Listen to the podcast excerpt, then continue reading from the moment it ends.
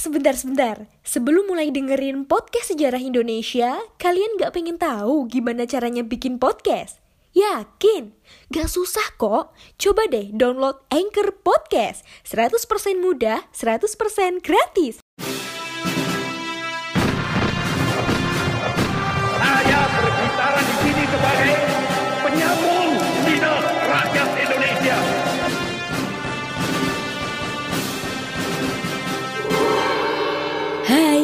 Kalian sedang mendengarkan Poseidon, podcast sejarah Indonesia. Ngomongin masa lalu dengan gaya masa kini. Hai guys, jumpa lagi dengan aku Ninit dan kalian sedang mendengarkan podcast sejarah Indonesia. Podcast yang akan bikin kalian gagal move on. Terima kasih kepada para pendengar semuanya yang telah mendengarkan podcast sejarah Indonesia untuk menemani hari-hari ceria kalian. Dan jangan lupa selalu ikuti perkembangan dan dengarkan terus podcast sejarah Indonesia agar wawasan sejarah kalian semakin bertambah. Pernahkah kalian menonton film kartun berjudul Flintstone? Nah, kartun berjudul Flintstone tersebut menceritakan tentang kehidupan manusia purba di mana orang-orangnya masih pakai tongkat yang digunakan untuk berburu dan pakaiannya terbuat dari kulit hewan jadi masih banyak bulunya ya serta mereka tinggal di dalam gua. Nah, kalau kalian pernah nonton film kartun tersebut, kurang lebih begitulah kehidupan masa purba di Indonesia. Cuma bedanya di film sama kenyataannya itu dalam bahasanya. Kalau di film kan agar penontonnya tertarik dan paham, makanya dibuatlah dialog ada bahasanya. Namun pada saat masa purba itu belum ditemukan tulisan dan bahasa. Jadi ya masih hua-hua gitu bicaranya gitu. Nah, penasaran bagaimana kehidupan nenek moyang kita? yang amat sangat beda jauh dan bagaimana cara mereka bertahan hidup? Yuk kita bahas bersama. Let's listen up. Masa purba atau dalam sejarah disebut dengan masa praaksara merupakan kepanjangan dari dua kata, yaitu pra yang artinya sebelum dan aksara yang artinya tulisan. Jadi, masa praaksara adalah masa di mana manusia belum mengenal tulisan. Kok bisa ya tulisan dianggap sebagai tonggak perubahan masa ke masa berikutnya? Ternyata hal ini dikarenakan penemuan tulisan di Indonesia itu mampu mengubah peradaban dan sistem masyarakat manusia purba itu sendiri. Ya, kita bisa ibaratkan antara orang yang bisa membaca dan yang tidak bisa membaca pasti memiliki pola pikir yang berbeda dan nantinya akan bertampak pada kehidupannya seperti dalam pekerjaannya. Lalu bagaimana kehidupan manusia purba di masa Pak Aksara? Bagaimana cara mereka bertahan hidup dan mencari makanan Nah, ternyata pada masa praaksara ini terdapat beberapa tingkatan kehidupan ya. Jadi kita akan bahas mengenai tingkatan kehidupan pada masa praaksara. Apa saja itu? Mari kita simak. Yang pertama ada masa berburu dan mengumpulkan makanan atau kalau kita lihat dari hasil kebudayaannya, masa ini disebut dengan zaman Paleolitikum atau zaman batu tua.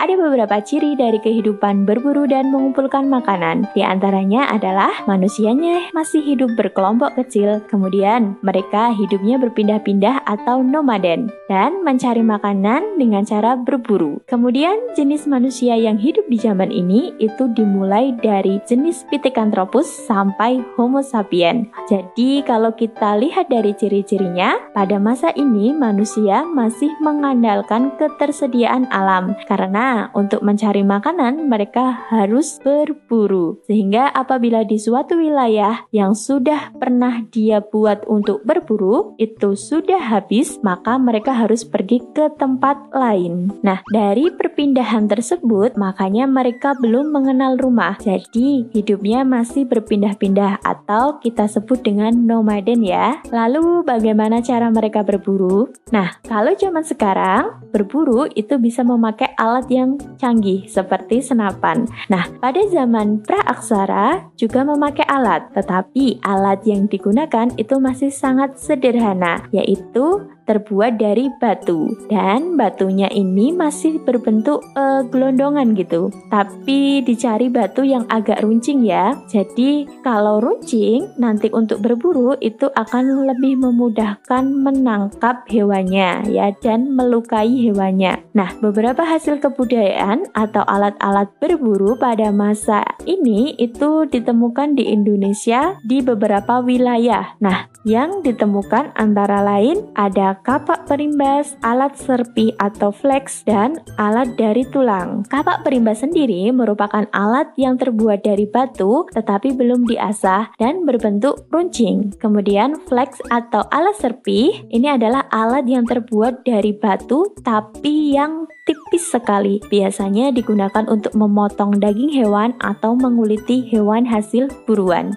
Dan alat dari tulang, tentu saja alat ini terbuat dari tulang hewan atau tanduk yang retak atau patah sehingga membuatnya menjadi runcing. Alat-alat tersebut ditemukan secara bersamaan di daerah Ngandong, Kabupaten Sragen, Jawa Tengah. Yang kedua, ada masa berburu dan mengumpulkan makanan tingkat lanjut atau kalau kita lihat dari hasil kebudayaannya, masa ini disebut dengan zaman Mesolitikum atau zaman batu tengah.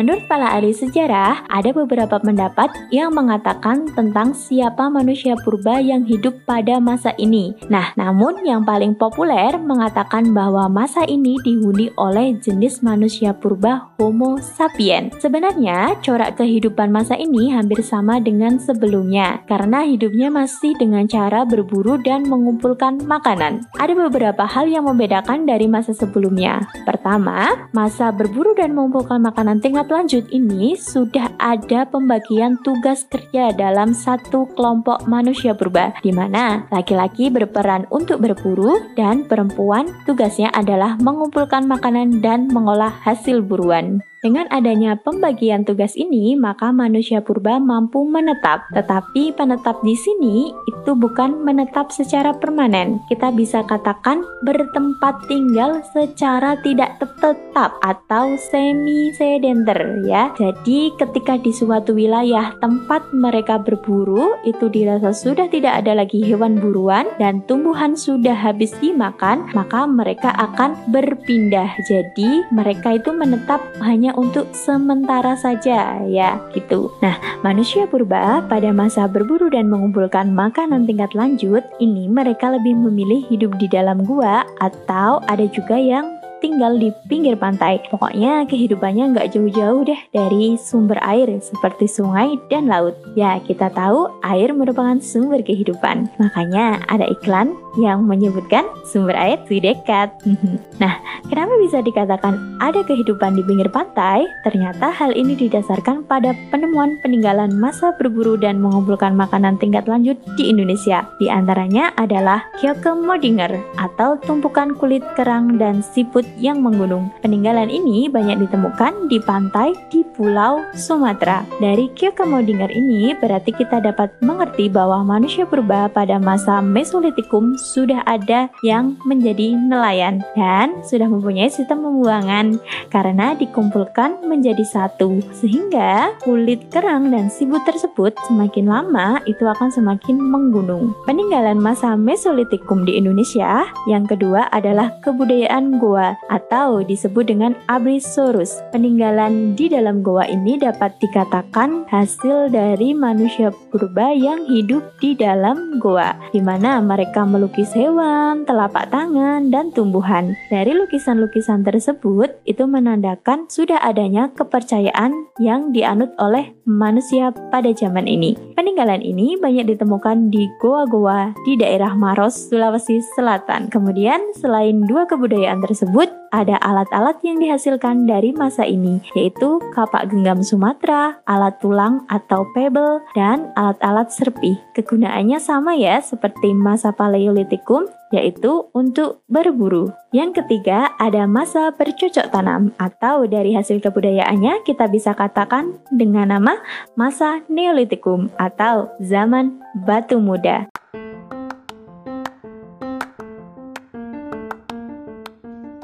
Halo Sobat Poseidon, kalian pasti sudah tidak asing lagi dengan Anchor. Yup, aplikasi penyedia jasa untuk para podcaster pemula dan juga pro. Buat kalian yang pengen mulai nge-podcast, langsung download aja Anchor di App Store ataupun di Play Store. Di sana, kalian bisa nge-podcast dengan banyak banget pilihan background musik. Setelah itu, kalian bisa mempromosikan podcast kalian ke mana pun. Secara otomatis, nanti akan di-sharekan oleh Anchor sendiri. So, tunggu apa lagi? Cus, nge-podcast bareng Anchor.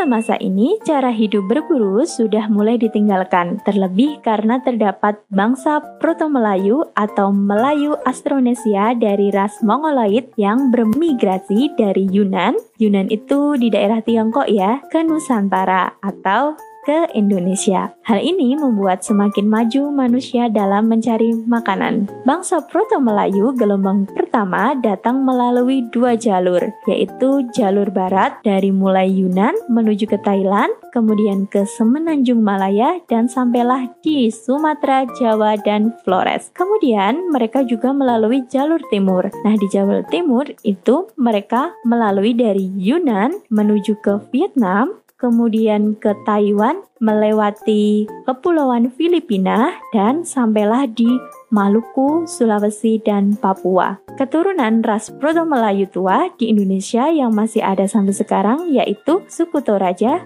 Dayak, Batak, dan Papua. Nah, dalam perjalanannya menuju ke Nusantara, bangsa Yunan ini saat melewati Vietnam, mereka bercampur dengan suku Dongson. Nah, dari suku Dongson inilah mereka mulai mengenal cara bercocok tanam, sehingga cara bercocok tanam ini dilakukan di Nusantara. Nah, dari kehidupan yang bercocok tanam dan mulai memelihara hewan ini, maka mulailah hidup menetap dalam kelompok besar. Tentu saja, hal ini dilakukan untuk menjaga lahan sawahnya dan merawat tanaman-tanamannya serta hewan ternak mereka. Sehingga ketika mereka sudah menetap, otomatis maka muncullah perkampungan di mana sistem masyarakatnya sudah tertata dan dikepalai oleh kepala suku untuk memimpin satu kelompok tersebut. Sistem kerja yang dilakukan itu dengan cara bergotong royong dilakukan bersama-sama.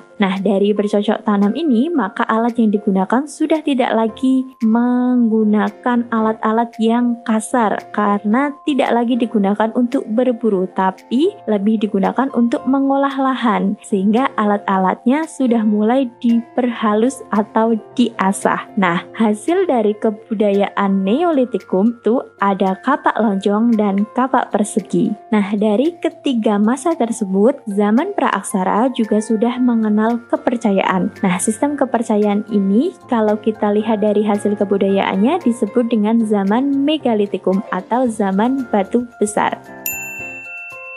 Kehidupan manusia purba juga sudah ada kepercayaan loh ya, yang dikenal dengan animisme dan dinamisme. Animisme itu sendiri adalah sebuah kepercayaan terhadap roh-roh nenek moyang yang sudah meninggal. Sedangkan dinamisme adalah kepercayaan terhadap benda-benda mati. Itu mereka percaya bahwa benda mati tersebut mempunyai kekuatan. Nah, dari kepercayaan ini, maka manusia purba mulai membuat alat-alat dari batu untuk upacara keagamaan. Di antaranya yaitu itu ada menhir. Menhir sendiri itu bentuknya tugu batu yang sangat besar sekali. Nah, itu digunakan untuk upacara keagamaan atau menyembah roh-roh nenek moyang. Kemudian ada dolmen. Dolmen itu adalah meja batu. Biasanya digunakan untuk menaruh sesaji. Kemudian ada sarkofagus dan waruga. Nah, dua-duanya ini itu itu adalah peti mati. Cuma bedanya kalau sarkofagus itu bentuknya persegi panjang dan tidak ada tutupnya. Sedangkan waruga itu bentuknya kubus dan memiliki tutup yang seperti atap rumah.